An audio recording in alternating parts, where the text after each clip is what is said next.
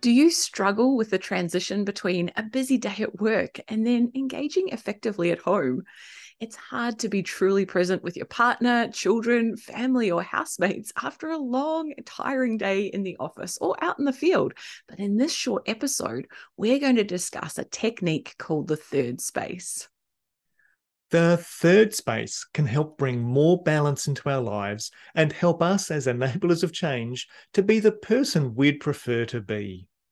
Dr. Adam Fraser, in his book, The Third Space, using life's little transitions to find balance and happiness, describes how he interviewed hundreds of successful people and discovered a common theme.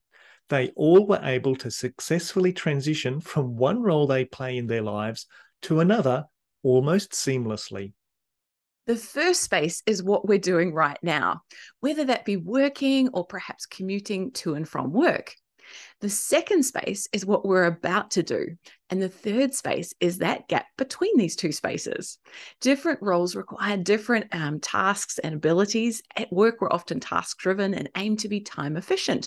Yet at home, we often need to be relaxed and connected with those around us. The third space helps us transition between these roles. This isn't about meditation or yoga but about a technique that allows us to better cognitively switch between activities in our lives. It involves three relatively simple steps, each beginning with the letter R. So, firstly, reflect. Think back on our day at work and try to make sense of it. Instead of focusing on what went wrong, think about these three questions What went well today? What did I achieve today? How did I get better today? This optimistic mindset helps us deconstruct our day and reframe it in a positive light.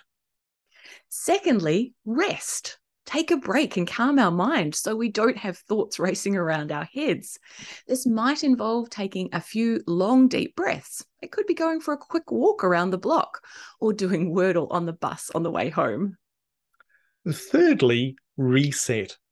Think about the role we're about to move into and how we want that to go. Is it our intention to enjoy some time with our family or housemates? When we walk in the door, how do we want to be perceived?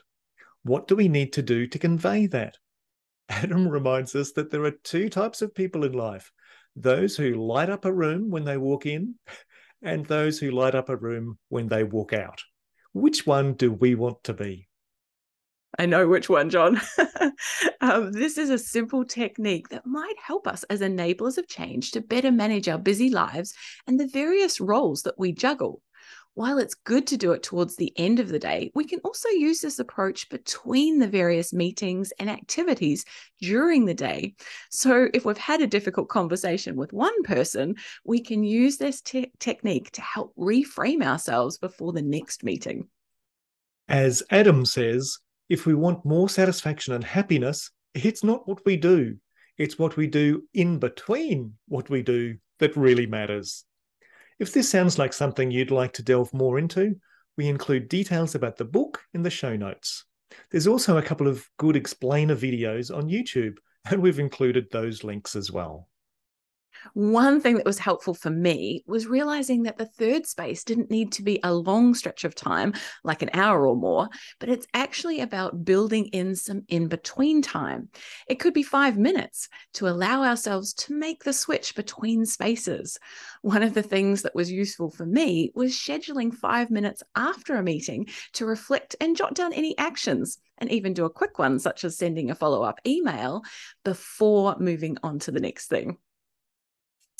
Ah, that's a good example, thanks, Denise. It's worth noting that while Adam has popularized the third space, it was actually Homi Bhabha who coined the term back in 1994 in his book, The Location of Culture.